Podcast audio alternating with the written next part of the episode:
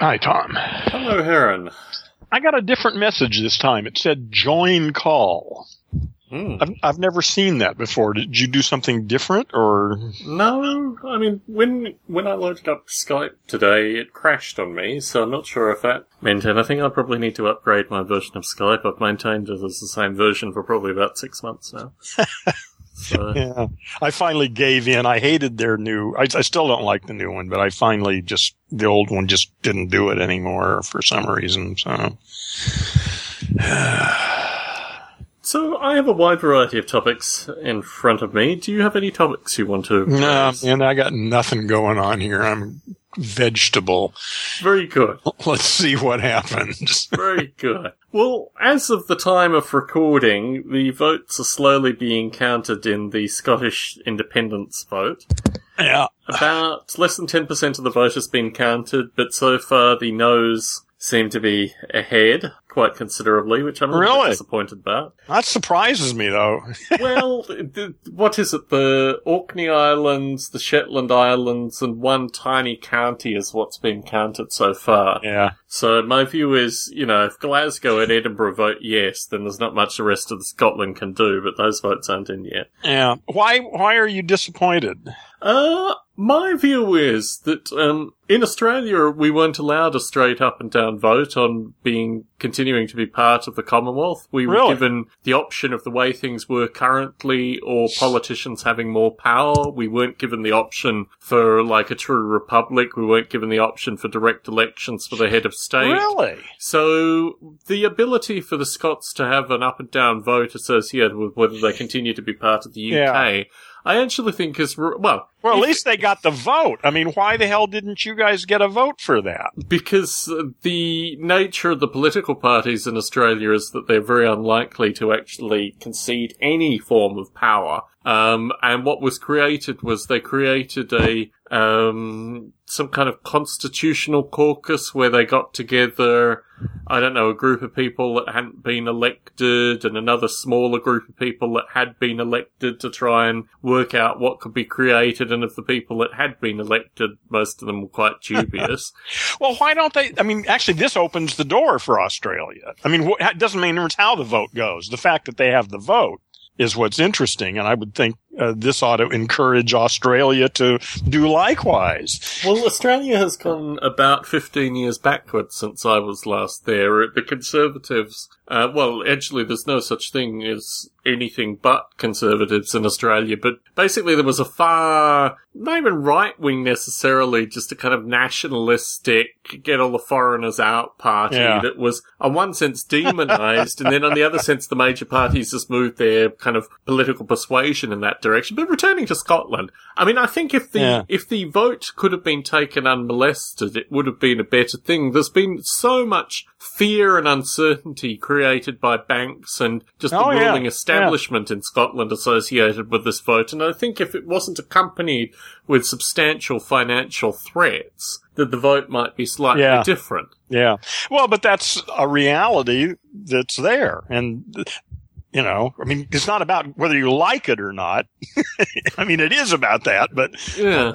I mean, those are the considerations that are being weighed. You know, it's, it's, yeah, it's fascinating. It'll be interesting to see how it comes out. Yes, I mean, I think I, I would have liked to have seen a stronger yes through, and I think the stuff that was thrown in the no campaign towards the end of the, you know, polling, there was no independent media associated with this vote. It was very much, you know, Yeah. so. You know, uh, what I'm thinking here right now is why wouldn't it be nice if instead of becoming an independent nation, Scotland could join a confederation of earthling states?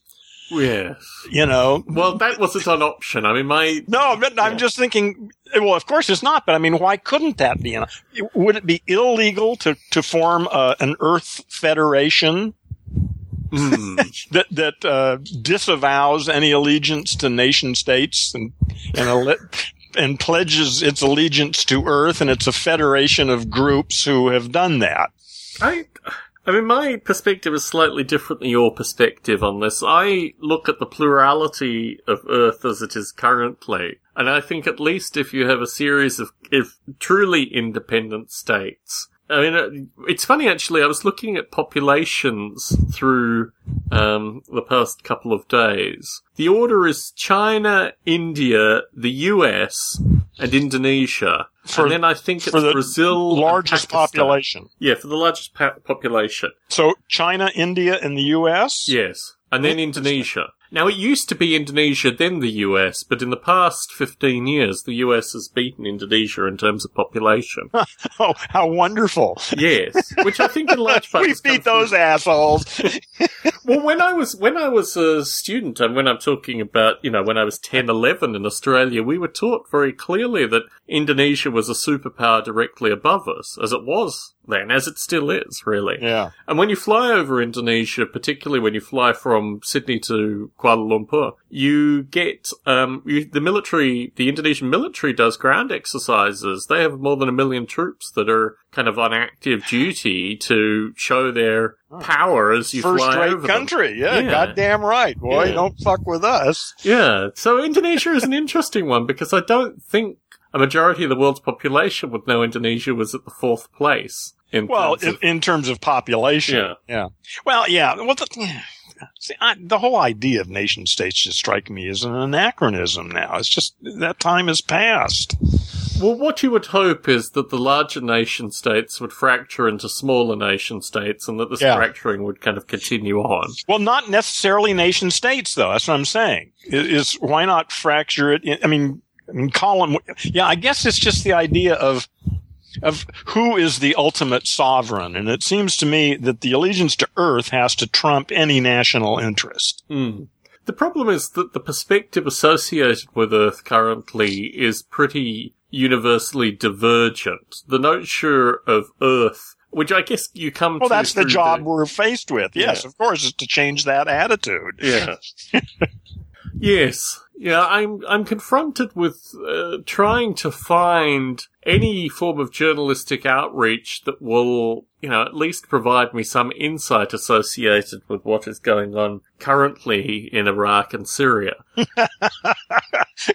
Know. Nobody knows what's going on. There are a bunch of different perceptions about what's going on. Which is the true perception? Well, I think the NGOs, which is the perception that I'm looking for here, have always given the most accurate body count associated with what is Ah, going yeah, on. Statistics. Yeah, that's Yeah. good to get good statistics Yeah. anyway. Yeah. I mean, this has always been my criticism associated with WikiLeaks, is that the statistics that they provided were the US military statistics, which were the worst, or, sorry, the least accurate possible statistics, particularly associated with civilian casualties. Yeah. So, Surprise. yeah, surprise, you, yeah. you have these kind of interesting paradoxes through this yearning for statistics, but I'm interested currently because it appears to be a completely sterile set of bombing campaigns, which always strike me as a very curious thing. You know, I would much rather actually know what these bombing campaigns were achieving, and there seems to be absolutely no reporting of that here,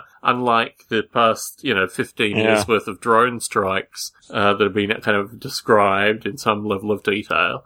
So, yes, I don't know where one turns to for news media. Mm. See, I, I think all this, in a sense, I think the details are almost irrelevant. This is the, I mean, I, this is what I expect from my model anyway, is that uh, the caterpillar is falling apart. The way of organizing our behaviors that's worked for, you know, several centuries at least, you know, uh, doesn't work anymore. It's breaking down. Yes, but it's falling apart in ways where you would still want some degree, or maybe you don't. Maybe you don't want any degree of intelligibility through this. I mean, maybe we well, I don't just think we embrace need the it. Unintelligibility. Uh, yeah, I mean, well, again, it's if you want to study the caterpillar as it falls apart, that's not an unworthy study. But, Yeah. but but it's not necessary to go about the job of building the butterfly. I mean, as September 11th has passed once again this year, it occurs to me that my narrative and analysis, is particularly associated with the Iraqi sanctions, are so far removed from any of this they hate our freedom narrative that it almost makes me wonder about whether, you know, whether I need to start retiring some of these perspectives because it doesn't seem to yield me any means of, Yeah. you know, communication with a vast majority of the people that I find myself I think with. that's a good question to ask uh, that we all need to ask ourselves regularly. Yeah.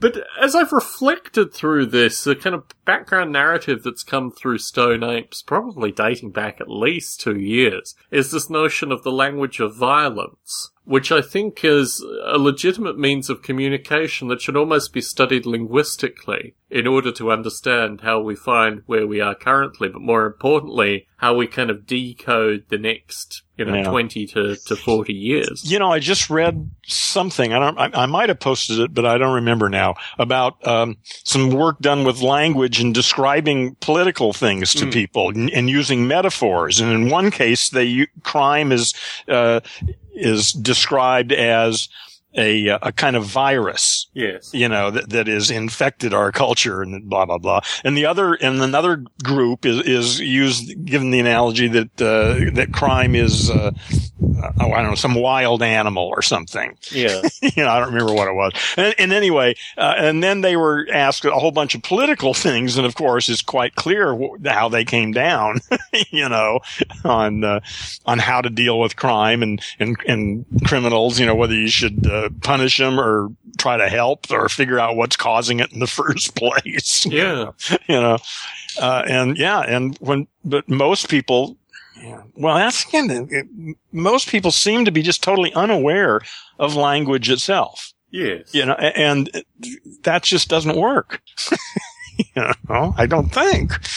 Is it possible to, to have to be able to operate intelligently and, and yet be unaware of the details of language? Well, the interesting thing is how do you actually educate people associated with the details of language? Yeah, good question. And more importantly, I mean, I, I consider the language of violence as being something that needs an explanation. I mean, akin to something that I could simulate in Noble Ape. I mean, if Yeah. you look at the kinds of violence that we routinely expose other countries to when we invade them to obviously make them better places, um, if you ran simulations where people were kind of randomly killed or when people were sleeping, they were randomly woken and some members of their family were killed and all these kind of things, Yeah. you end up with the kind of language of violence that we have been speaking for the past decade, and you get to see what actually happens in rich social simulations when these kind of things become normalized, almost Yeah. expected behaviors. So, And then you wonder about movies too. yes. What does that do? Well, yes, the whole culture of violence is very curious Yeah. in that light because, yes, that is a, a means of kind of passively speaking the language of violence. Yeah know. And getting off on it. Yes. or at least desensitizing the population sufficiently that they won't be concerned when they Oh, see yeah. it go happening over Yeah. in some other Yeah. country somewhere. Yeah. Or maybe even down the street, you know? Yeah, I've. I've been interested actually about filming, uh, which I guess to a certain extent, some of the, I can't think of the name of the movie now, where they have one day a year where they get to kill people. the Purge, the Purge movies. But if, That- how the hell, who voted for that? well, uh, this is where it gets very curious. But the thing that strikes me is if you look at the, the invading forces, the coalition of the willing kind of invasion style, I have a book actually that details the kinds of body armor that were used in the Iraq conflict. And the idea of these kind of alien creatures coming into your house late at night to extract various oh, yeah. family oh, members. Yeah. Oh, yeah.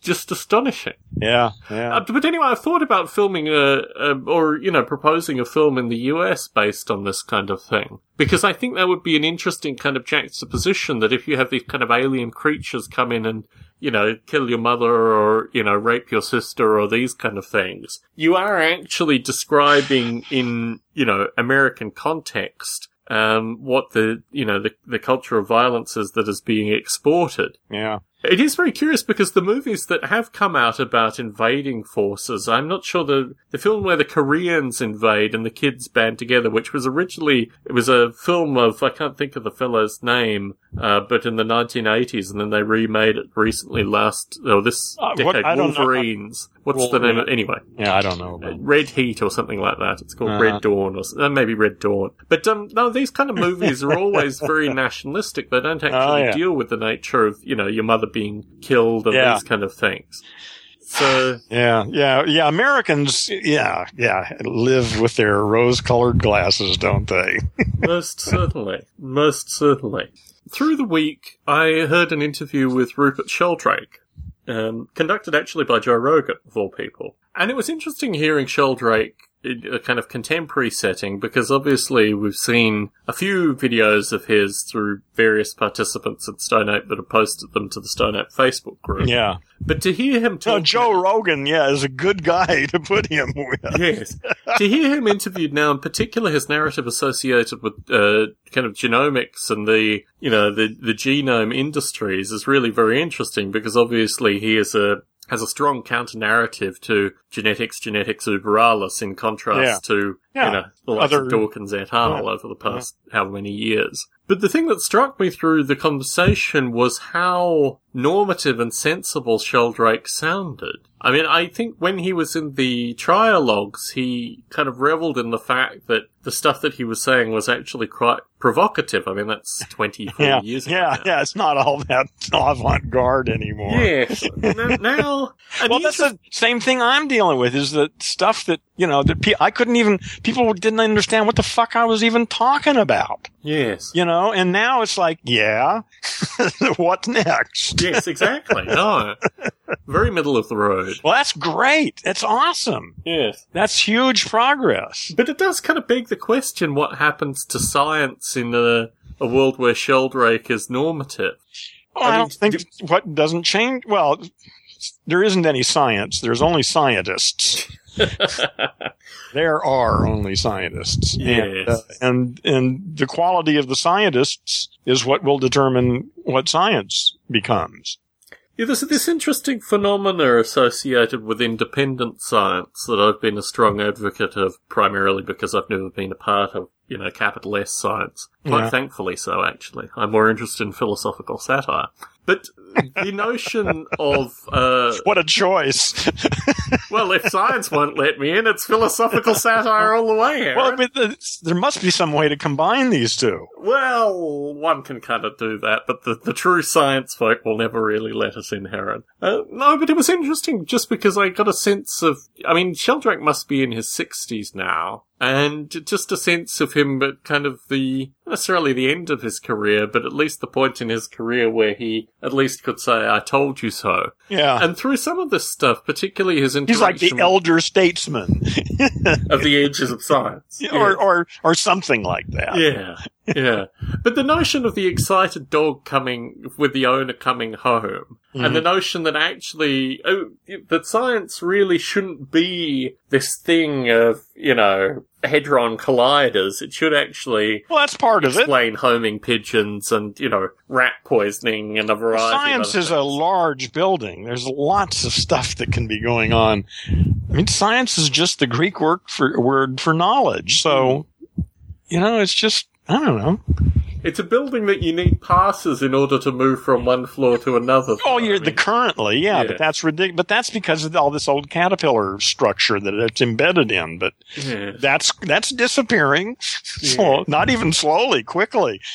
Yes, I've been pondering this notion of paper and writing and all these things that I guess I adhered to. I mean, even when we first started talking. And now it seems so completely alien. I got a printed set of work with the view that I might edit it, and the only thing I could take from it was actually what I wanted to do was write most of it in source code. So at least it could be something that I could maintain and test and, and formulate on rather than something that just existed Oh, yeah, as static yeah. words. paper is nice for museums and for artwork and for certain kinds of there's there are plenty of reasons for books and paper and ink and stuff but uh not to manage information Do you think there are a diminishing number of things for it, though? I mean, do you think the stuff that existed? I mean, I think in particular about academic writing, but also, you know, these kind of things. well business cards exist- you know i like my business cards um no i would i look around at the paper in my house and i wouldn't miss any of it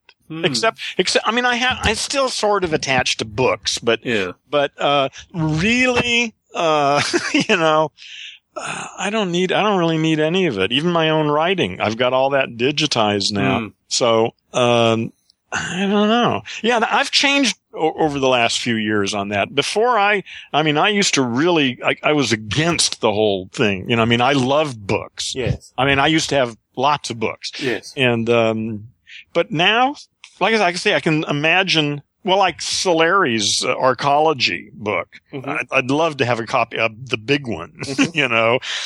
You know, there is some case where physicality is just essential. And so certain kinds of art books and, and all sorts of, like I say, there- there's still places for books, but that don't, that doesn't have much to do, like I say, with just the idea of information or ideas.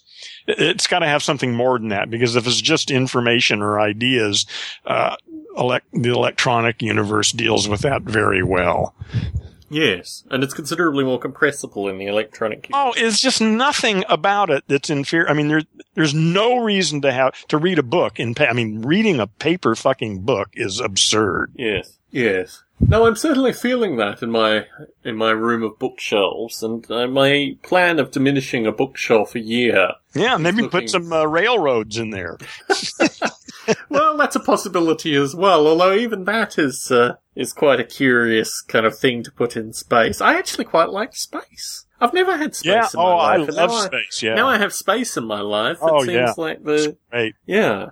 I as small as the places I have. The thing is, I have a lot of floor space. I can do yoga and Mhm. exercise in here easily, Yes. and that's uh, that's just crucial. Yes. Yeah, it turns out when we have house guests, we will have two sets of house guests at the same time. And I'm actually going to use my podcasting room as an overflow bedroom and put in a, a double bed, probably a blow up one or some kind of assemblable one. Yeah. But still, there's enough space in here for people to rest quite comfortably. Yeah. Um, so So yeah. it's, so it's great for uh, for a podcast room. Yeah, no, it worked out quite well. I have my table kind of facing out to the middle of the room, and I think what I'll do when we have guests is probably reduce the table maybe and take it apart because it, it is collapsible. Um, but yeah, it is a very nice room to, to record podcasts in. But returning to the books, the thing that I'm struck by through the books is the more time I spend with them in terms of holding them in my hand and just looking through them and these kind of things, the less attached I feel to them.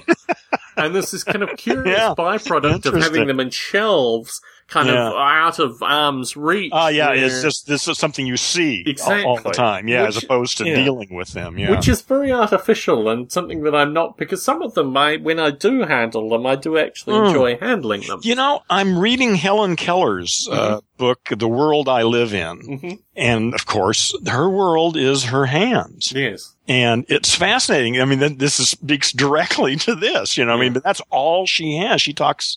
Well, it's fat. If you haven't read it, it's a fascinating book. Yes. I think when I become a, an American, I will read Helen Keller. I mean, she's so part of the American psyche that I oh, think Oh no, she's so un-American. Shit, Well- she's she's fucking freak. That's exactly my point. But my point is to read Helen Keller is like an American pursuit that. Well, no, that's who cares about it. The question is whether it's worth reading, Yeah. not that, not what motivates some. If so- someone's motivated for the wrong reason to do the right thing, well, fine. you know, I don't care. Yes. Anyway, no, I'm, I'm, I guess I'm just throwing it out there to anybody who might be listening that I'm finding, uh, this book by Helen Keller to be fascinating. I've had mixed emotions about her for years. Yes. In For a long time, I- Uh, for a long time, I figured she was really, uh, Anne Sullivan's puppet. Yes. in that basically, I mean, that, uh, there she was totally stupid, didn't know anything, but was well trained, Yes. you know, be- because the stuff I read is, it's just hard, so hard to imagine, you know, coming from that depleted, uh, uh, you know, to have such a rich language. Her, her writing is really amazing Mm. and and it's I don't know. I just uh, and I, I wonder again about her writing. You, you know, she didn't write any of it. She signed it in somebody's hand, Yes. who then turned it into English. Yes. And I'm wondering how much of that is actually Helen Keller Yes. and how much is the translator. I mean, that uh, that's come up often when I'm reading Stanislaw Lem. He's a Polish writer, and depending upon the translator, man, are there different uh, Stanislaw Lems? How many translators have you read? I don't know, two or three. Right. I'm thinking mo- mainly of Michael Kandel. Yes. uh, who whose stuff is just stunning linguistically. Yes. Uh, the guy who who translated Solaris. Uh, with, you know, I don't remember what his name was, but I mean, it's just so different. But of course, that's a different book too. You know, Yes. so you know. Anyway, uh, but but that becomes an issue. Yes. You know, well, from just Wittgenstein to Kant, you know, the, the translation is the defining factor of these. Well, it, it, unless you actually want to go, you know, learn the German. But, um, Yeah, yeah. yeah, I mean, tough issues. yes, yes, certainly. Anyway, like I say, Helen Keller has been in my vision for many years, you know, and, and I've never read her before though, for some hmm. reason. I'm not, cause I sort of had the same aversion to it that you do. Yes, some American is like apple pie and Helen Keller, you know, and Yeah.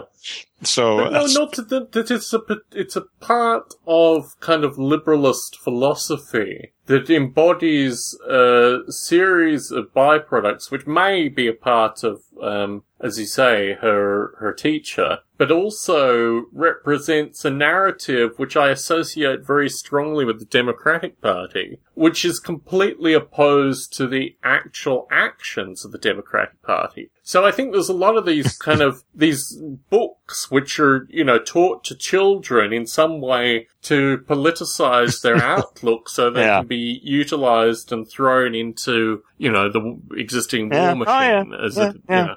So well, but again, that the motive for presenting something is distinct from the merits of the thing itself, you know. well, it depends on how it's presented. it. It depends on how. Oh, well, of course, in in every case, yes, the way th- that's al- always part of the the whole formula. Of course, yeah. Yes. Well, that's why again, children need to be taught from the beginning that very fact about language. There is always context, and you better be responsible for it. Yes, I've been reflecting on the interpretation of photographs recently. Hmm. Part of my grandfather's legacy was that he took a lot of slides. He took literally tens of thousands of slides, in fact. I once estimated that there were about 35,000 slides that he had taken. And he's got these as physical slides. Well, somewhere. they're Yeah. now owned by, they're now kind of evenly distributed amongst the family, although through my efforts of about a decade ago, slowly memorialized in other family members, there has been a project of digitization that has been undertaken in the Yeah. past year. cool. So, in the first bolus of these, which would have been probably about 500 slides digitized, arrived in PDF version uh, this week Oh, which was quite interesting. So from Oh, yeah. the from the late 1940s through to I guess the mid uh, the mid uh, 1980s, and this is where? uh, it spans uh, Tasmania and Adelaide, South Australia primarily, although there are some photographs of kind of Sydney and Canberra as well. So it's it's Australia. But it is a set of family photos with some incidental, you know, scenes of, you know, various landmarks and other things Yeah, thrown yeah. in there as well. The interesting thing with these photographs is most of my interpretation of them come actually from my grandfather's narrative. Of some of the slides I've seen, Mhm. And I hmm. know that they are used more as in video. There's a notion of an iframe. An iframe is a, a primary frame in the video of which the frames for the next kind of two seconds are derived from. It's like a solid image, and then there's a whole lot of kind of delta images that are constructed for the remaining frames from that first second through to mm-hmm. two seconds. And these slides have a few of these, you know, definitional slides, but they are always in the context of changes in people's perspective. So, for example, my, the, the middle uncle on, on my mother's family became a hippie when he was about 17, 16, 17, and started wearing very elaborate flowery clothing. And he also got a, um, what are the lassie dogs called? They're collies. Collie. Collies. Yeah. So he got a miniature collie that kind of stares at him ideally through various points in these photographs. Quite, it's quite a curious kind of juxtaposition.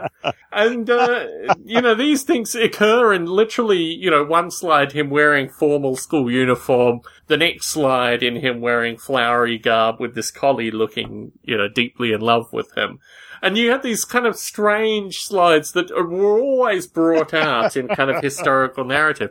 Then you have a wide variety of other really quite curious slides that no one had ever seen previously and have been unearthed through this slide scanning. So the anticipation is that there are, will probably be at least 4,000 You may have a book here. surfaced.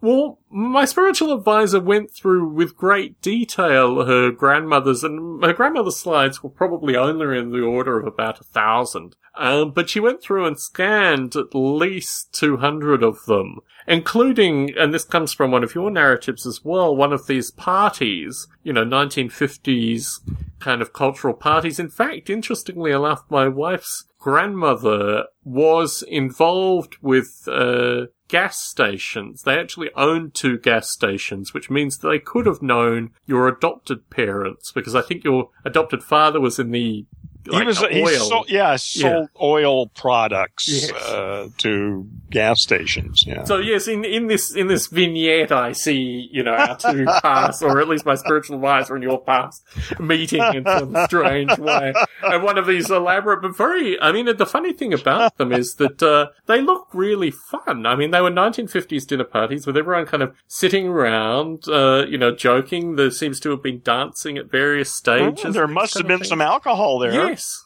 yes. yes. Okay. Well, that answers that then. So yeah, it's interesting because if in in my family's case, I have the strong narrative associated with these various events, with occasional slides that don't fit any of the narratives. And yeah, I do reflect on this notion that eventually, I mean, particularly now these slides are, are digitized in P in uh, in JPEG form. yeah. Oh, yeah. you now know, they they're will continue they to can be, they'll they'll but- be here forever. Yeah, or at least Yeah. some long length of time. Well, for a while. Yeah. For for Yeah. the foreseeable future. But yes, it's interesting this notion of uh, you know interpretive because if I mean in the case of my Well, wait, am, is, am I incorrect? I think I've read or heard that, in fact, there are some tribal cultures that, that look at photographs and can't make any sense at all out of them. ah yes yes the Now, that, that sounds apocryphal, Yes. but but uh, it's hard to imagine. Do you know for if if in fact that's true? Well, I know that there are Papua New Guinean tribes that have very curious relationships to these kind of objects, but more importantly, that we as I mean, I think if they were given Polaroid photos, that would be the ultimate test. I mean, showing them photos. Well, that's the. bunch que- of, I've been. It you know, seems to me I, I've some I've read or heard or Mm. somebody claim that uh, there are some tribes somewhere that when you show them a photograph of a person that they know, they they they don't even know it's a person. They just see blobs of color. Yes, I think if it were Now- to be, I mean, my understanding is that there were Papua New Guinean tribes that were like that maybe Yeah. 60 years ago. I don't know if they still Yeah. exist, and I'm pretty clear from, you know, the Papua New Guinean documentaries that I see now that basically mineral extraction has taken over any Yeah, possible anthropological, uh, Yeah, you know, epicenter associated with these kind of tribes. Yeah, it's. Just, I mean, it's. It doesn't sound necessarily unreasonable that No, that, that would be possible, but I mean, I've never seen any documentation on that. Well, I mean, there are plenty of optical illusions which push. I mean, I frequently look at images, and if I'm not in the right frame of mind, or if it's late at night, or these kind Yeah. of things, I find it very difficult to interpret some images. So, I mean, Yeah. I feel that. yeah, I just don't know if it, I mean, I'm sure that could be extended to all images Yeah, relatively yeah. easily. yeah. For us, when we look at a photo, and you talk about interpreting photos, again, we come with all of our own history That's with us to the yeah the idea, so we all know exactly what to do, make of all of it. you know? Yeah, I mean, one of the things that struck me when we were travelling through Bakersfield was that the antique shops sold photographs of just family groups and, you know, two Yeah. boys sitting down with a Yeah. dog and things like Yeah. that, which, Yeah, I mean, obviously people purchased, but I can't think of anything more bizarre than having yeah, just that's that's random pretty strange. photographs. from the 50s. Well, because it's from the 50s. Well, some Yeah, of these photographs were well earlier than the 50s. Yeah, or whatever. So, yeah, yes, yeah, yes. yeah. I've got a ton of photographs here. Well, there is something kind of. I've got a whole box full of photographs th- from my parents. Yes. Go back to the 1920s. Yes. And I don't, I haven't looked at them in years, but I mean, I have, and they're fascinating. I mean, just even boring one, I mean, just stupid shit, but somehow it's like watching an old Laurel and Hardy movie and Mm. looking at the furniture and the and the kitchens Mm. and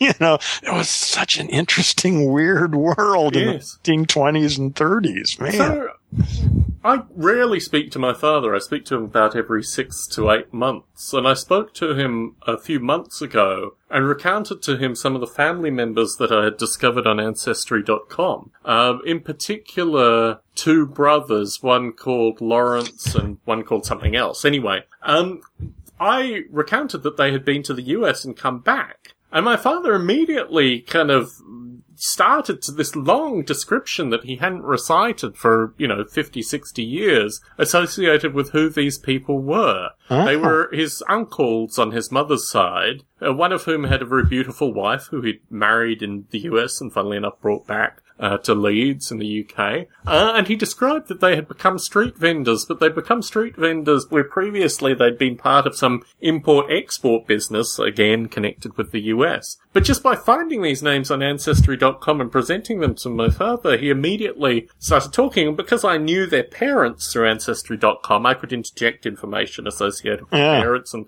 you know, they had a sister who was very well to do, who'd married a doctor, and all this kind of information I knew through this online resource. But my father had no primary connection with that, but was able to fill in the blanks quite uh, in quite animated fashion, which I really found very strange because I don't normally have those kind of conversations with my father. But just again Yeah. through this, you know, these little elements, I was able to uh, to start a kind of reminiscing session from that. So two other interesting interviews that I've heard aside from the Sheldrake one were both interviews with kind of rappers of the 1980s and 1990s. I'm not sure what you do. You follow rap music at all? Hip hop at all? Uh, no, I, I don't follow any music really anymore. So- I mean, I'm a, I, there are a couple. I mean, I, I sort of like some of the stuff I've heard from Eminem Mhm. and um, Tupac did some kind of neat things, but I just I just don't give a shit. I don't even think of that as music anyway. It's poetry, it's theater, it's uh, Yeah. it's a whole bunch of shit. It ain't music, but Yes. that that doesn't mean it's not a worthy art form. Yeah, when I when I lived at the YMCA in Leicester in the UK, and I was there for about three and a half months, my neighbour liked playing Tupac loudly at about two thirty in the morning. that wouldn't so I have a really violent aversion to Tupac. yeah, I can understand that. Yeah. Mainly because my recollection is just being woken up. I mean, this is Yeah, this is well, classic FBI style torture technique. Yeah, right. you know? Absolutely. Yeah. But- yeah. I, I wouldn't put, I would kill somebody. See, that's, that would not go on. Well, I bought him some headphones, and he took the headphones and said, "Oh yeah, other people have given me headphones," and he had a pile of headphones. he kind of threw the headphones I got him I, in the would have pile. killed him and I'd be in jail now. Yeah. Oh, you'd be out by now, Harry. Oh, yeah, you're right. I probably would. That might have been let off as just justifiable homicide. Yeah. So Chuck D is part of a group called Public Enemy, and Public Enemy's big shtick was that they were kind of militant, um, you know, not necessarily the kind of return to Africa militancy, but the let's analyze US culture with a very strong view associated And they're with still alive? yeah, no, Chuck D is, I guess, in his mid 50s now, and he's actually quite an interesting fellow. I heard an interview with him, like I said, earlier this year, which filled together a number of gaps. Through my late teens, I saw an interview with him where he talked about traveling to countries and collecting, like, ornate mugs while he was on tour, and I just thought he'd gone senile in that interview. and he also has interviews out when, at the start of the Obama presidency, where he was very in favor of Obama, and I thought, oh, his wife is also a um an academic at UC Santa Barbara. I think she teaches African American history or something like that.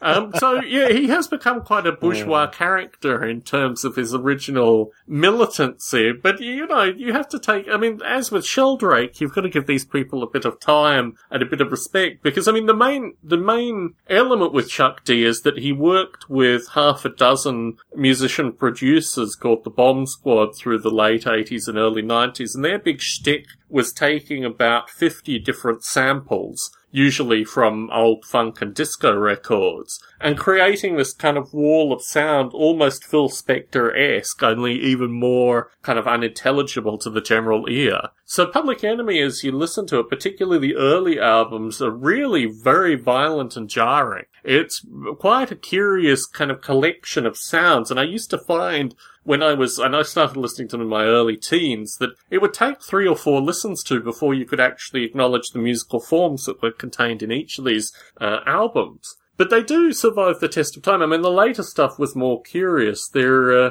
their DJ was, I think, hit by a motorcycle and went on to raise ostriches. So they kind of inherited a new fellow who came in who's considerably more mainstream and does like Nirvana mixes and things in between sets. But um, no, it was interesting. And the other uh, musician or rapper that I listened to an interview of was with Ice T, who again is very curious because he He's the actor, right? I yes, mean, he's, he's now the actor. Yeah, yes, right, yes. As many of these rappers of early, late eighties, early nineties, they went on to quite successful acting careers. Yeah. And in the case of Ice T, he basically had done a series of armed robberies initially. And I actually think these are legitimate stars. A lot of these rappers, um, what's the fellow's name, Jay Z, and these kind of things, they all have a, you know, a streets history which you should really take with a grain of salt. But the case of uh, of Ice T, there were gaps in his. Um, you know, he went from the army. There was a period of time, about three or four years, before he put out his first album, and he was incredibly wealthy by the time he put out his first album, which he actually attributes to armed robbery. And because because he was an orphan and a variety of other concerns, it really seems unlikely that he made the money through legitimate means. I mean, it seems yeah. almost legitimate that armed robbery could have been his game, particularly in the mid to late 80s in LA. Yeah. Well, he's saying it is, right? Yeah. yeah. Well, so, of course, yeah, but that's just could be street his, credibility. Yeah, right. Yeah. yeah. So, but to, to hear Yeah, maybe he probably inherited it. well, to hear him interviewed is very interesting because you realize that he is distinctly, he was signed to Warner, uh, to Time Warner almost instantly. So he went into a, a where, uh, I mean, the other groups that War- Time Warner had signed were so, I mean, he was basically the only rapper on Time Warner. But through that, he was able to get a whole lot of, like, the rights to Black Sabbath, for example, and a variety of quite seminal kind of rock music, which really heavily affected his sound in the first five albums at least before he released Cop Killer and was kicked off Time Warner.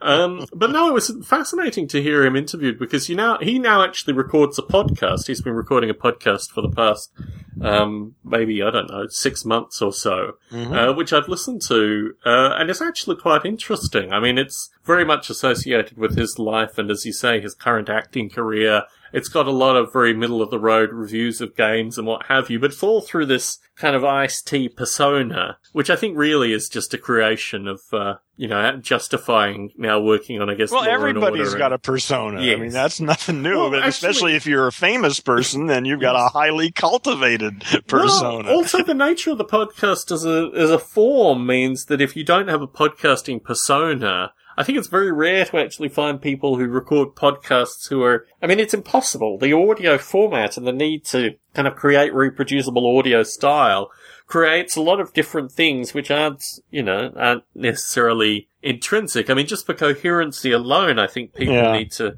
kind of, you know, flatten certain things and, you know, make other things more pronounced. Yeah, but do we do that? Um, well, as my spiritual advisor frequently points out, when people meet me in Squish, I'm considerably more withdrawn. I actually like to listen to people and, you know, I don't feel the need to kind of carry on gap filling conversation or no. do a wide variety of the things that I feel obligated to do. No. And as has yeah. been noted by yeah. listeners to both Stone Ape and Model Rail Radio, I exist as two very different forms. Oh, yeah, I too am the same. When I'm in Squish, I uh, am very quiet. Yes. I observe, I do what I need to do, and I get the hell out of there. well, I mean, for personal safety alone, it's oftentimes the best way to do it. well, it's just keep a low profile, yeah. man. Just in and out, get your job done, and uh, yes, and don't rile the language monkeys. Dan Skippy. I've been reflecting through the week associated with the podcast form. I don't know. I mean, basically, you, you, may not be aware of this, Heron, but from about 2006 through to about at least 2010, 2011, I had a a weekly podcast that I put out associated with biota and artificial life and these kind of things. Well, that was where we met, right? Yes. Yeah, Yeah. right. Yeah. And I was reflecting, I guess, on Sunday when you post the interview with the fellow from the uh, Max Planck Institute and also Mm. um, our mutual friend Nicola, how one gets this information to a broader audience. I've reflected on this quite a bit when I was producing Biota, but I just came to the conclusion, in large part through spending some solid time with academics, that the the progress that I thought I had made Yeah. through doing biota recordings had actually not really existed in any meaningful form for you know a majority of the people potentially picking No, it up. n- yeah, right. Yeah. There are a few pe- you pr- there are a few people. Again, that's what you got to concentrate on. It's a Mm. small number, Mm. uh, but that's what we got. Well, it's interesting because I think if you concentrate on the few and you service the few, you probably lose an element where almost you get stuck in Yeah. a kind of recursive Well, you vortex. can do both. There's that- no reason yeah. you can't do both. Well, that's where it gets really very Yeah. interesting. You know, you can do a, a shotgun approach to just Mm-hmm. blast shit out there, tr- or you can focus it. In fact, I, my intention is to do both. Yes. Mm. Yeah, I've had some correspondence with Nicola, and I couldn't recall when it was. I think it might have You're talking about the guy who was Yes. the interviewer. Yeah, the in interviewer. that. Yeah. Okay. Because I think I had both encountered him through my last appearance on the C-Realm, or at least my last appearance talking about Noble Ape on the C-Realm, but also through either his interview with Natasha Vita-More or his interview with Steve Omohundro, because I was going back through his catalogue trying to work out where we had actually corresponded and over what. Yeah. We did have a maybe three email chain where he initially was very positive about talking with me in his Singularity podcast. But I think the correspondence just dropped off for one reason or another. I probably forgot to respond to. Oh, there it's you probably go. solely my fault. I don't want to. I don't want to disparage the the fellow. Well, if you're not going to push it, you know, then Yeah, I think Yeah, I've always been a little bit concerned Yeah. associated with the video podcast. I mean, I've had the benefit when I have been interviewed Yeah. on big podcasts, it's always been before they've moved Yeah. to that video format. yeah, And I, yeah. I don't know how I feel about that either. I, Mm-hmm. you know, although I didn't mind that, I- liked actually that talk I gave at Fullerton. I thought Mm. the video was better than. I mean, I think the video made it better than if it was just an audio. yeah. Well, I think the video kind of embodied an element particularly associated with your both facial and body movements, Yeah. which would have been. And there's still a lot of spontaneity in Yeah. it too, because I didn't really know what the fuck I was going to say next at any moment, Yeah. just like I do when I'm here. Yeah. So that's what the, the part that bothers me about, because I know I'm going to have to start doing uh, YouTube videos. Yes. And um, the problem is that's why also I guess I, I what I want to do is start doing some more public speaking and recording them Hmm. and, and using snippets from that because uh, the idea of writing something and performing it in front of a camera in my room strikes me as just deadening. Yes. I mean, my experience associated with doing Conscious in the Cloud, all of which was videoed, but none of which video I put out, related to particularly at points of questioning or kind of movement between speakers. My facial expressions were too, um, not necessarily even derogatory, but maybe just too inquisitory for, and my concern, I guess, being interviewed in the, in Nicola's format is that it would be impossible for me not to have particular facial reactions that would just be like distilled in time. Yeah, yeah. I mean, yeah. I, the other thing that I and I reflected very heavily on the the discussion that you posted is that um, when I've interviewed non-English speakers, the ability of just having audio alone has enabled me to savagely cut the audio to make it considerably more intelligible. Uh-huh. When I used to do biota recordings, there were a couple of interviews with people that had speech tics that went A B C B C D C D B A B C D E. A, B, C, and then you, they would go in this pattern where if I cut them into thirds and then cut them again and then reorganize the thirds, it made perfect sense. But as it was spoken, it was almost unintelligible. Uh, And the thing that I get frustrated about with Nicola's interviewing style is that there are elements of that in what he does, where I think it would almost be beneficial if he recorded just audio that he could then go back and make the make the form flows just slightly yeah. better. I, I took this. I, I didn't think that to be a problem, Yeah. really, with that particular interview. In fact, I love there were a lot of silences in there, uh, and I thought I loved that, you know, because he was trying to figure out how the fuck he's going to say it in English. Yeah. yeah, I guess, yeah, I guess I've always been very sympathetic to people where English is not their primary language, in particular because they're usually very reticent, for want of a better term, in, in order to appear in these formats. And yeah, the ability to give a, a high quality edit that distinctly improves their speaking form is something that I think people are very receptive to. In fact, it really kind of welcomes recurring participants because they know that their audio is going to be edited in a form where they won't necessarily feel guilty about, you know, participating in the future. yeah, Um, but yeah, it is an interesting. I think also his selection of guests. I find, you know, I mean, I've, like I said, I've had uh, interactions with two of his participants, one of whom was almost unintelligible when they appeared on Biota. And I had to actually spend an extensive, in fact, there was a section of about half an hour where I had to re-explain you know, what I was Yeah. doing in very basic terms, which I cut from the audio. But, uh, yeah, I just, I think he's, he's, it's not that he's picking people that are, uh, popularist or easy. It's that he's finding people who will not rock the boat. And I think that might be part of his choice associated with how he wants to interview people. But yeah, I mean, it is a very interesting. See, I don't know anything at all about him. That's the only interview. That's all. That's all I know about him is that. oh, you've one not, I thought you knew him. No, I have no idea. Oh, who he is. okay. No, no, That's no. I just I stumbled onto that thing and I Ah. thought this is very good. I assumed you were old friends because the way he approached me seemed to indicate that he'd certainly listened to Stone Apes, but also that he was very aware Really? of your work. Yeah. Really? Yeah. I don't know. Well, I I don't know. I mean, maybe he is aware of it, but I'm not aware of the fact that he's aware. Yeah, no, it's very curious. I mean, I could be completely misinterpreting this from our, you know, three bits of correspondence. In fact, I couldn't even remember how we had corresponded. I couldn't remember if we corresponded via YouTube or Google Plus or email or Yeah. Facebook. And I, At first, I didn't even like him. I mean, just looking at him and listening to his voice, I thought, "What a prick!" you know, just my immediate response was Yeah. that.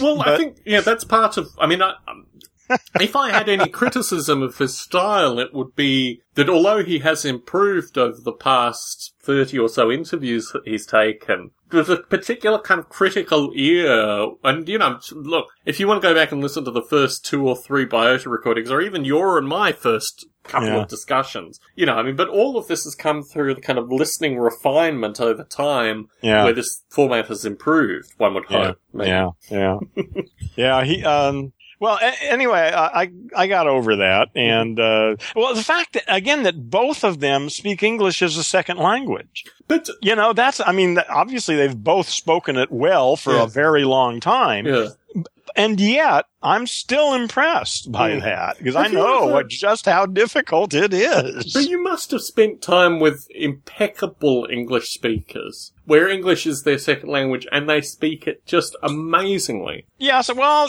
yeah, but usually those ones, uh, it's not really a second language. They they learned it young, and they, Uh. they they were it was their second language. But uh, at least that's been my experience. So a Chinese uh, when, when after my especially parents- Chinese, Yeah. especially Asians. Well, a lot of Europeans speak English quite well, but uh, Asians have serious Well, problems. this is interesting. So after my parents were divorced, my mother rented out a portion of the house to boarders, and one of these boarders was a professor who, who was uh, an Australian language specialist from mainland China, I think from Shanghai, if I remember correctly. This man, you could spend an hour just hearing about the minor, you know, incidents in his day. and you would sit there just with the precision of his English. Ah, cool. Well, that's rare. That's Yes. extremely rare. Exactly. That's a wonderful thing to see, though. Yes. No, Yes. no, without question. Yeah, And yeah, that's just- awesome. You would just When did he? How old was he? Uh,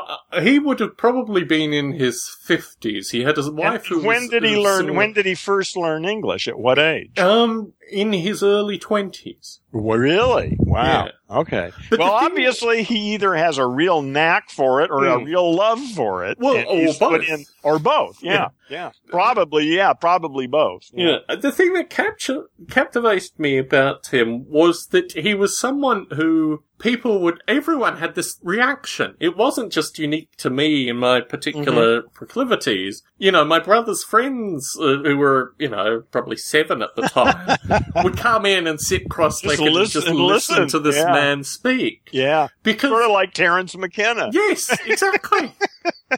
Except this fellow was not talking about mushrooms. He No, was he- talking about, you know, Yeah. fixing a sandwich. I mean, it was, it was really one of the most curious things that the most banal of, of events Yeah. could be, cr- because you realized, I mean, I realized through that how I was abusing the language. I always felt Mm. ashamed to be a native English speaker in his presence, you know. Yeah, yeah, it is. Well, I, I actually I know a lot of Europeans who speak better English than people I work with. Mm, You know, people I work with are fucking illiterate, mm. and I work at a newspaper. Yes. well, I mean, English is utilitarian for most of us. It just gets Yeah, us by. We do yeah, what we need to yeah. with it. We make all kinds of mistakes, and we don't even think about the breadth of the words that we use. No, we don't think about it. if, if you consider the possibilities e- at any possible juncture of using a wide variety of different words, well, you particularly- become paralyzed immediately. well, this is interesting because what what I found with this professor was that it was almost a kind of trapeze artist Ah, trick. How he Uh, yeah, yeah. Get yourself out there, and figure out how to get out of the situation. Exactly. Ah, cool. Yes. Yeah, yeah. All right. But yeah, Is he still around? I don't know, but I need to look him up. I- yeah, you- really. He sounds like someone. He, I'd like to hear some of his I'm stories. sure we need, to, we uh, need to invite him on here and have him tell us some Yes, stories. yes. I'm sure he's on YouTube because I'm sure he could, he had to have been captured in Well, some video. Posted in the. Stone Ape podcast. Definitely. Yeah. Definitely. Yes. Yeah, some people, you know, like I say, I just love listening. Well, Alan Watts is the same Mhm. way. I just Yes. like listening to him talk. Yes. And I, you know, and the same with Terence McKenna. I don't care what the fuck he talks about. It's just the way he uses language just astounds me. So one of the things that I did at some stage, probably just before I got sick from this virus, I think, was uh, I was I found one of my my first recorded compositions, my first recorded digital compositions that I recorded in 1997, which was a series of kind of piano exercises made into a longer form. It just represented one of my warm up piano exercises, basically. I guess I was setting up a digital recorder and recorded it, and I haven't attempted. when, when you say a piano, you mean a, a finger exercise for yourself. So yes, it's about. I think it's about seven minutes. It's probably five separate exercises that are kind of Yeah. linked together into a. Let's let's use the proper term. They're- These are etudes. Uh, yes. Yeah, I mean, in almost, yeah, yeah, accurately, yes. So, having heard it, I thought to myself, well, can I still play this? well, it probably will come right back to you. Yeah, no, it did Yeah, actually. yeah. That was the thing that surprised me was Yeah. that I haven't played Muscle memory seriously. is amazing. Well, it's not just muscle. It's it's funny actually that you call it muscle memory because I think the greatest muscle that was exercised was my mind through the Really? process. Yes, it wasn't about the fingers at all. It was about recognizing, you know, thirds, fifths. Yeah, you know, when flats needed to be inserted. Well, for something you wrote, yeah, maybe that's for me. The pieces I've learned on the piano are really in my hands. Hmm. In fact, my mind just fucks it up. Hmm. You know, if if uh, in fact, if I play them slow, I can't play them. Yeah. But if I play them fast, my you know, and there's no time for me to think about what the fuck I'm doing, my fingers know where to go. Yeah. Yeah, I I mean, in terms of what I play, very little of it is from composition. Uh, well, sorry, very little of it is from, you know, standard written music. Yeah, Almost right. All of No, it comes through yeah. composition. Yeah, that's so you have a whole different Yeah. because I'm talking about playing Bach or something. Yeah, exactly. I mean, I had I had probably four years worth of standard piano where I learnt bits and pieces, but I didn't, as a performance pianist, would learn you know Yeah. learn standards and all this kind of stuff. I was just interested in getting my dexterity and speed Yeah, to a point right, where I could yeah. actually you know play stuff Do that what you want. me. Yeah. exactly. Right. Yeah. Uh, which is in, which is you know very different than people that have just learnt traditional music. I mean, most of the music that I played in those kind of settings, I would do on a piano accordion for people at parties. I would take you know, I would take requests and then do performances associated with what people had requested, which was typically pop music and, you know, Rolling Stones and this kind of stuff. Um, so, yeah, it is a different instrument for me, of the piano, which is why I wanted to go back to this actual recording as something where obviously at one stage I'd been able to play it quite competently. It wasn't particularly difficult, but within 10 minutes I was playing it. Yeah, yeah, it's amazing. Yeah. I, I haven't played my keyboard in probably, I don't know a long time, more than a year, maybe two years.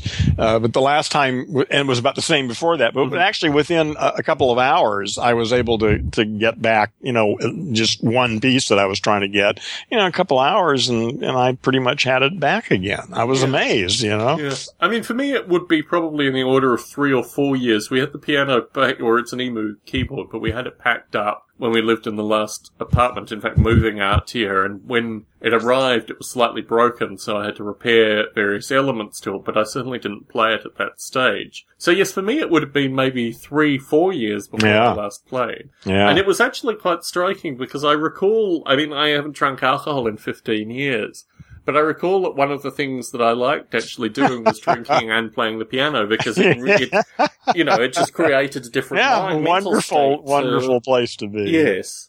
Yeah. Yeah, I do reflect on that associated with, you know, any future, you know, use of psychedelics or, you know, heavy cannabinoids or a variety of things that really, it's the creative part of my mind that I have not necessarily limited access to in my day to day, but just, you know, a lot more of my day to day is associated with utilitarian mental exercises. Um, but yeah, it is something that I reflect upon. How have you, have you progressed with your DMT experimentation since we last talked? No, No? Um, I may this weekend. I, I'm not in any hurry. I've got enough for five hits. Mm. So, you know, we'll see. I, I may tomorrow. You know, I may. T- I may this weekend sometime.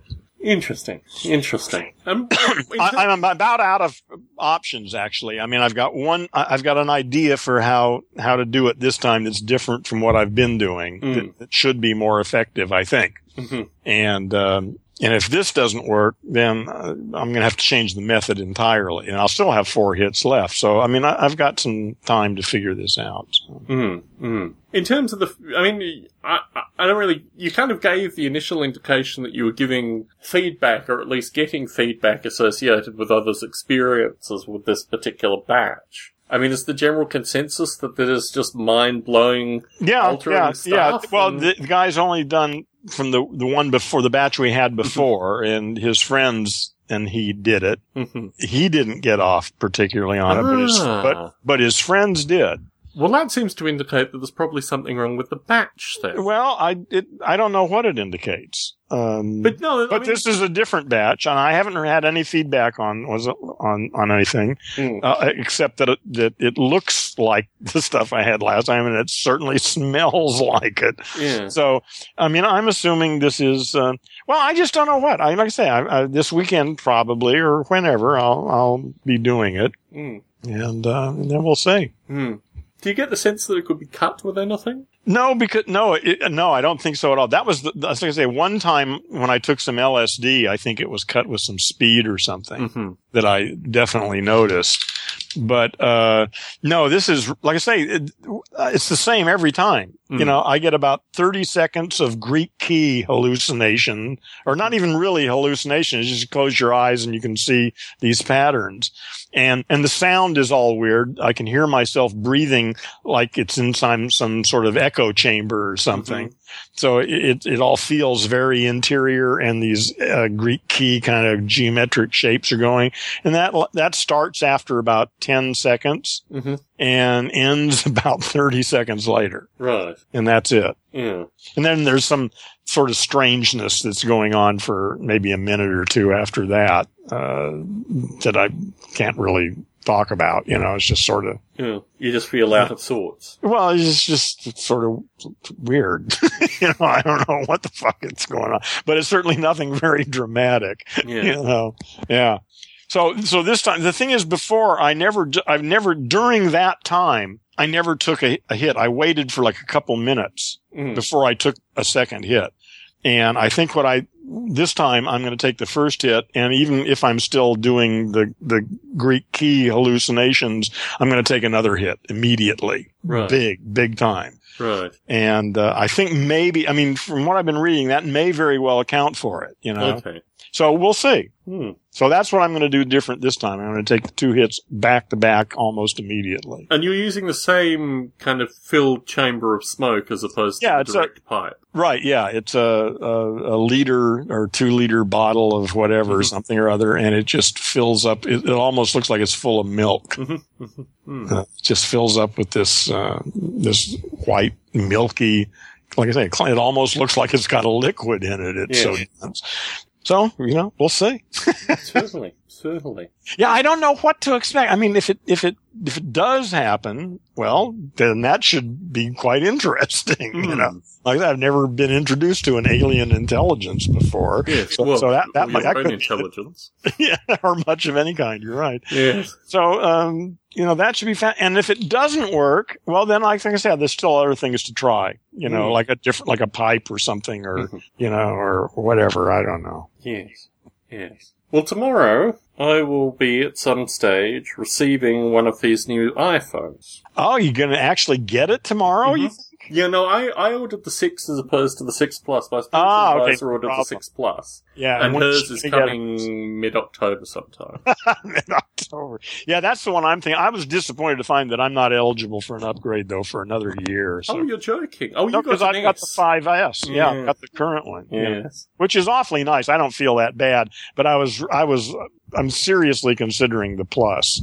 Yeah, the Plus apparently is very nice. I mean, my only concern with it was it was just slightly too large for something I want to carry Yeah, that's the thing is I need to go down and handle one and Yeah. stick it in my pocket and Yeah. see what it feels like.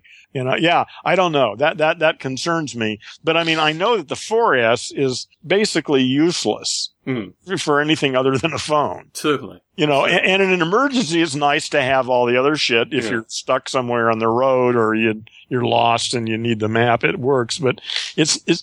But the th- on the other hand, I use my iPad all the time, so Mhm. uh, I'm, I'm trying to. I, I just don't know. I think I'm most attracted to that 400 DPI uh, screen on the on the six uh, of six plus. Yes, that does That- look very interesting. Yeah, I, I really want to see that. I think that I think that's g- actually getting close to uh, the kind of technology that that we actually need. 400 DPI is pretty goddamn good. Yeah, the interesting thing is that the battery life versus size has finally gotten to the point where the larger size is actually considerably better in terms For of the battery, yeah. So the yeah. screen is obviously now sufficiently energy rated that the battery size increase is a substantial improvement because that was It's always better than the it used to be. yeah that was always See, I've never had a problem because I don't use my phone much at all. Yeah. I usually I don't charge it, but like twice a week. yeah But apparently, if you use it all day long, uh, is there some problem with an iPhone? yeah mine is is in that limit but I mean I use it for podcasts I use it for everything basically my phone is an extension of, of me in a lot of Uh-huh. ways Yeah, see, my phone has never become it, it. Like I say, it's just a sort of emergency Mm. device that I have. You know, yeah, Yeah, I'm genuinely interested in the watch as well. I've never had a watch through my adult life. I've not really Yeah. liked. Yeah, why would no? I took watches off specifically. I didn't want Mhm. that thing on my wrist. It was a Bob Dylan song.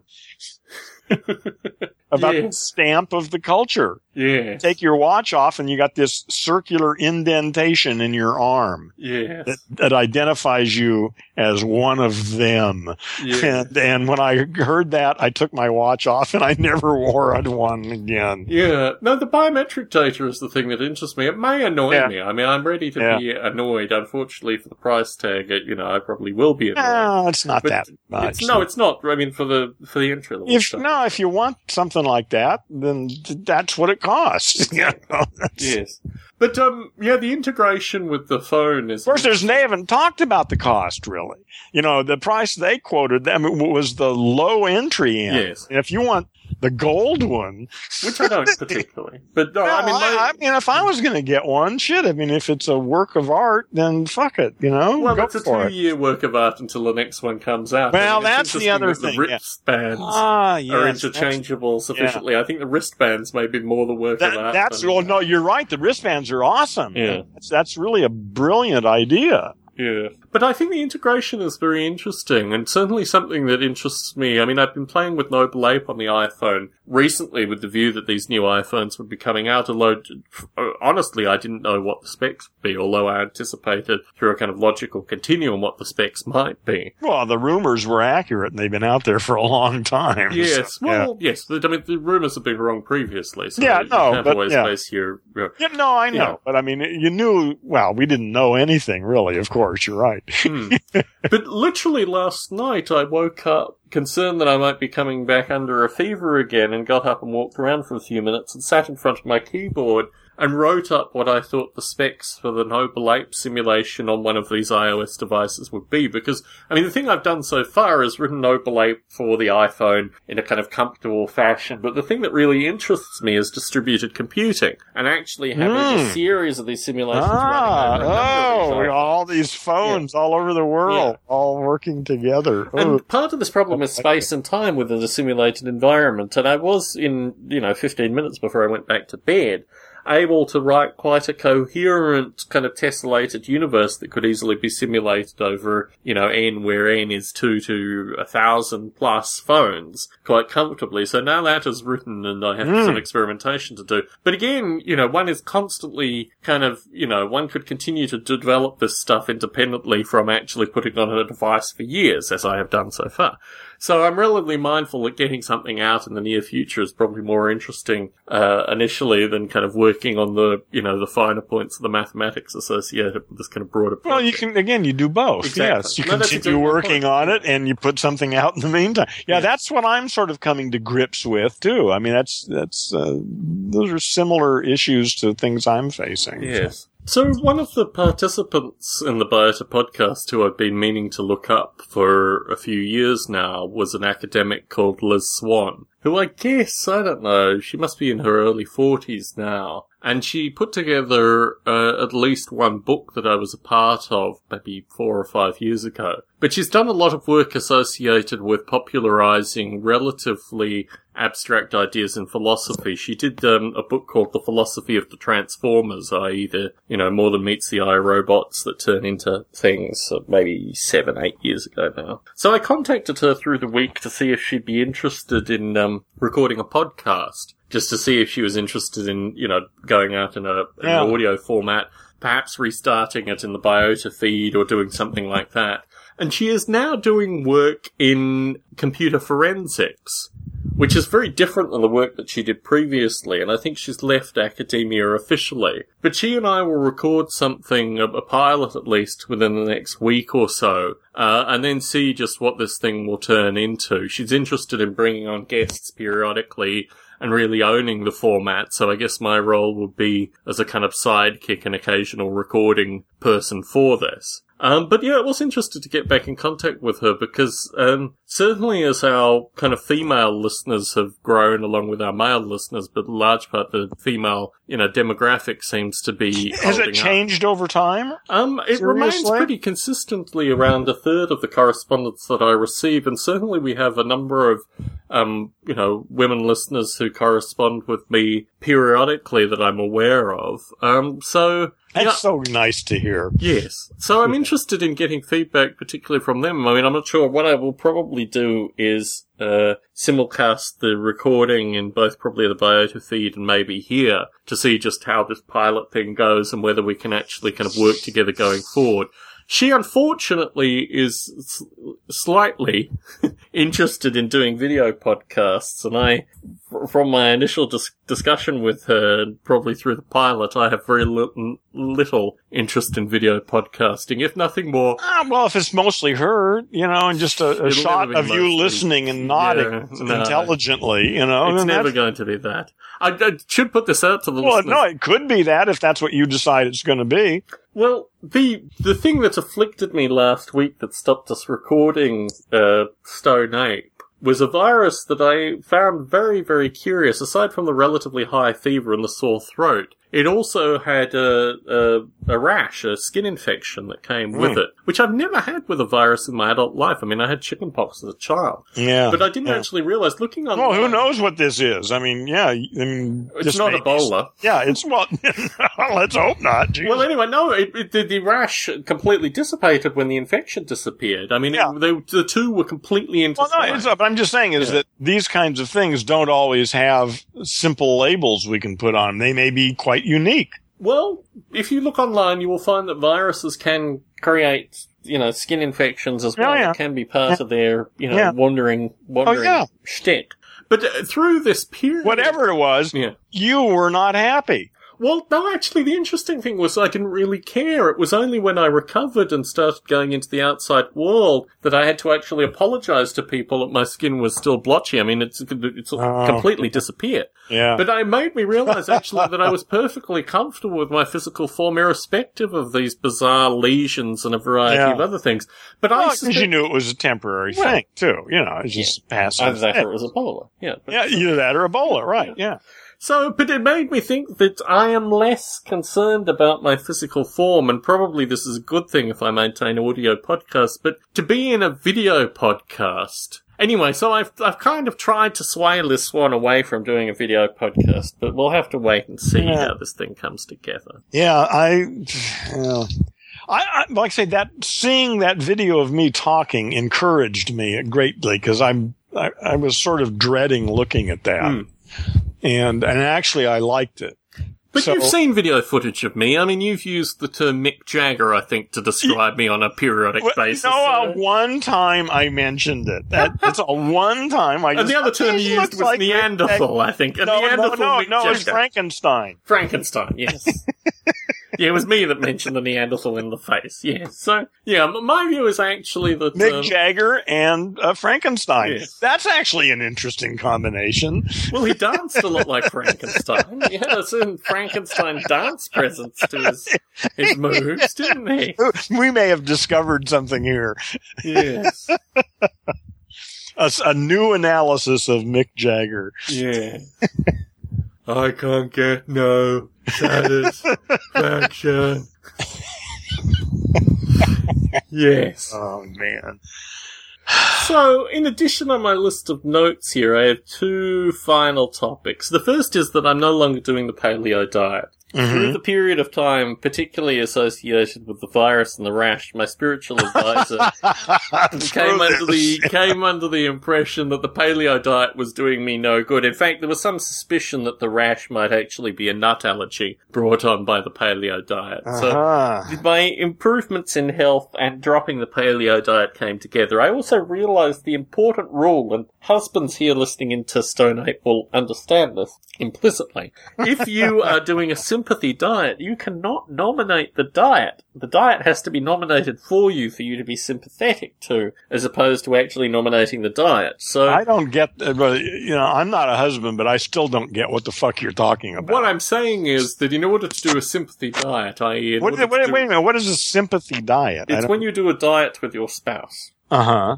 But somebody is initiating it, and the other one is just sort of going along along with it out of Yes. sympathy. Is that Yes. what you're talking about? Yes. Okay, so so this wasn't something you initiated. Well, with the paleo diet, it was, which is where the paradox you associated with the sympathy diet is Yes. going along with it. Well, yes. However, I was supposed to be the sympathetic partner, as I found through this process. Well, but it was your idea, so that exactly. Yeah, yeah. Exactly. Yeah. So yes, we are now on a, a diet relating to counting of points and these kind of things, which I am doing in p- perfect sympathy here with my spiritual advisor. And actually, the curious thing about it is that it real it, the, this diet is pointing out that I don't eat enough, which is really very curious. That basically I eat typically at, at the end of the day, still before typically before six p.m. by your standards, but in the morning I have a small piece of fruit, and then I'll have a salad for lunch, and then I'll have most of my allocated points in the evening. Yeah, I think you need to figure out your own system. Yes. I think uh,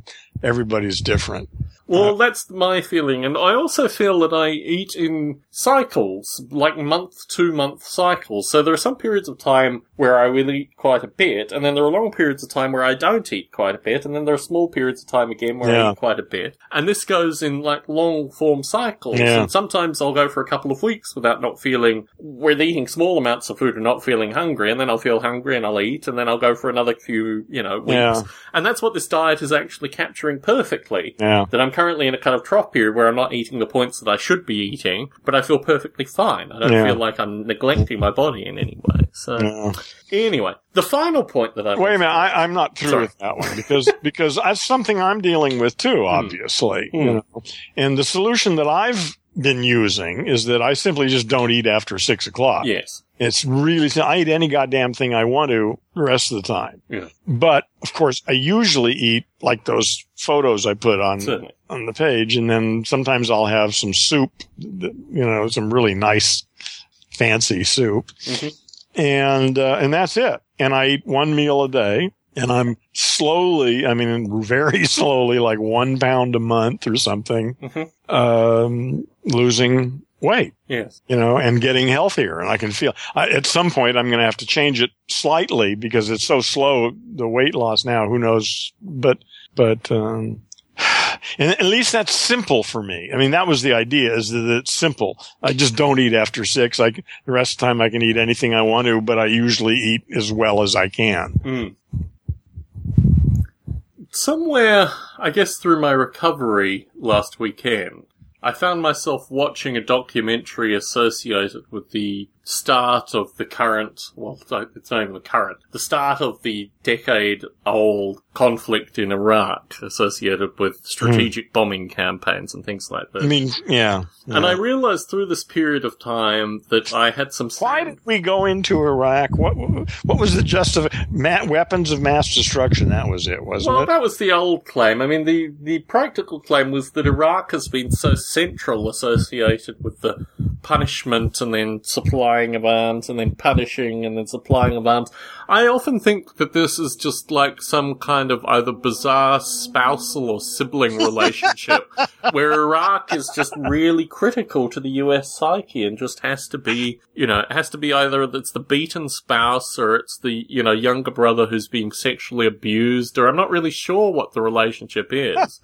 but, you know, there's something there where the rest of the world is Im- unimportant compared to whatever we can do to Iraq. I mean, through the, you know, Lewinsky period with Clinton, he started just bombing Iraq just out of the blue when they were threatening to impeach him. His response was to bomb Iraq. I mean, Well, it, it one of these worked. Curious things that Iraq is just like the whipping boy of the US and these circumstances. But yeah, I mean, nominally it was associated with weapons of mass destruction, but really it was probably Well, it goes back to Kuwait, though. I mean, Yeah. originally the the whole, I mean, that was really pretty much the the, to- thing that started it all, wasn't prior it? to Kuwait. You had Rumsfeld selling the chemical weapons to. Well, yeah, that was, Saddam that was in the yeah, right. No, that was when and- yeah, because yeah, because Yeah. of Iran and stuff and the Iran-Iraq war. But I mean, really, it was the invasion of Iraq.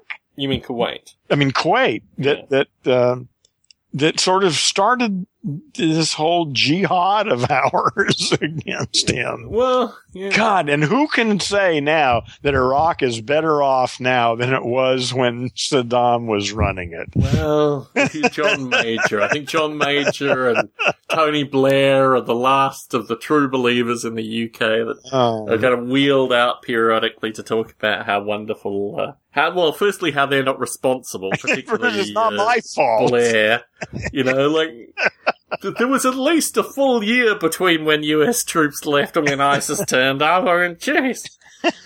No, actually, ISIS predates the departure of US troops by about seven years. I mean, Al, um, Al, Al Jazeera. no, Al, um, Al no, not Al Zawahiri. The fellow that they bombed the house that he was in where he was alive for an whatever. hour. Anyway. Yeah. Anyway, The one of those, one of those Anyway, he- he was- terrorists. He was like the the second, you know, the second head of ISIS. So yeah, it's it's an old old institution. The final thing I wanted to talk about, however, was through watching this documentary on Iraq, I realised that I could participate in in military imperialism by starting to sand down the remnants of this ghost gun thing that I purchased a while back. So I took together some parts and sanded them down until I had given myself a blood blister and put together, a, you know, two, um, what I guess are called upper assemblies. For folks who are interested in actually seeing how this stuff materializes, I am not the first nerd to have done this kind of stuff. There's a guy called Eric Huang who is the co-founder of Educator.com. He's down in LA, Heron. He's in your part of the world, which means he will be affected by ghost gun legislation. He has created a blog called My Tactical Machining 1911 80% Build Project. And um, I think his uh, his blog is so much to do.com. That just is off the top of my head. But for listeners who are interested, you can actually Google uh, this fellow's site and see over, I think, 10, um, they're not video tutorials, they're just text and photographs, how some, you know, co-founder of educator.com builds his particular ghost guns. And you can get a sense of how completely un, um, unclandestine the whole process is. Yeah, I guess it's pretty well. It's relatively straightforward engineering. It's I very mean, straightforward yeah, engineering. I mean, nothing it's- very spectacular It's hundred year old engineering, getting metal Yeah. parts to fit together and using springs yeah. and other things. Yeah, the technology that we have now with uh, yeah desktop manufacturing is going to be awesome. So- That's and that's just getting started. Yeah. No, I mean, the interesting thing is, I mean, through the model rail set, I get frequent press releases from increasingly large companies that are putting together ever cheapening offerings in terms of this whole 3D printing thing. Yeah. I mean, now there is a company that produces something the size of a microwave oven for about $800 Wow. that can put together, you know. I'm looking for something that'll do clothing. Well, You know, that'll build. You know, that you just pick a pattern somewhere, put scan your body Mm-hmm. for your, int- you know, and tell it here's the material, build it. Yeah, one of the Kickstarters of about a year ago was something that basically made hot glue gun meshes that you could then wear. Mhm. Um, and that was very curious because you could technically put material into it. I don't see, I mean, I see the material problem really as being a 2D, not a 3D problem. You just need to understand, you know, volume and, and so accordingly. Yeah. Yeah. It, yeah. I, I don't think it's that big a deal. You know, the idea to p- produce something that makes nice wearable Mm. clothing, you know? Yeah. Wouldn't that be awesome? You know, everybody just designed their own clothing and printed it out and wore it. Yeah, some of the metal stuff is really amazing. Too. And you wouldn't even need to clean it. You just Mm. throw it away when you're done and make a new one next time. Mhm. Yeah, I think, um, I mean, certainly a majority of my clothing is now through the likes of Cafe Press, if nothing more, because, you know, the stuff that I print through that. And although that's pre-existing, you know, pre-existing clothing, the ink and stuff that's applied is through unique designs. Yeah. that, you know, I've had some part of the creation of. But yeah, I think all this stuff is just becoming increasingly cheap and increasingly accessible. Well, I'm starting to think about, I mean, if I'm going to have a more public life, I mean, obviously I can't wear Levi's and a t-shirt, I mean, I could. I mean, Yeah. that that could be my persona, but I'm thinking probably not. I'm probably going to have to get a professional ward war road wardrobe. Or you could just do the Wardrobe. Bruce Damer thing and just wear. Well, whatever, but I need a costume. Yeah. You know, I need some sort of uh, standard identifiable costume Hmm. uh, if I'm going to play that game. And, uh, and and that started being interesting. I mean, you know, you know, uh, if I was a monk, you know, you can wear robes. Mhm. I mean, what does the Dalai Lama wear when he's not on duty? Hmm. His Levi's and a t-shirt, I would imagine. Probably. Yeah. You know, what else would any reasonable person wear? Yeah. you know. So I'm I'm looking at that now is you know shoes, pants, shirt, jacket. Hmm. You know what what um what's going to be my uniform? Yes.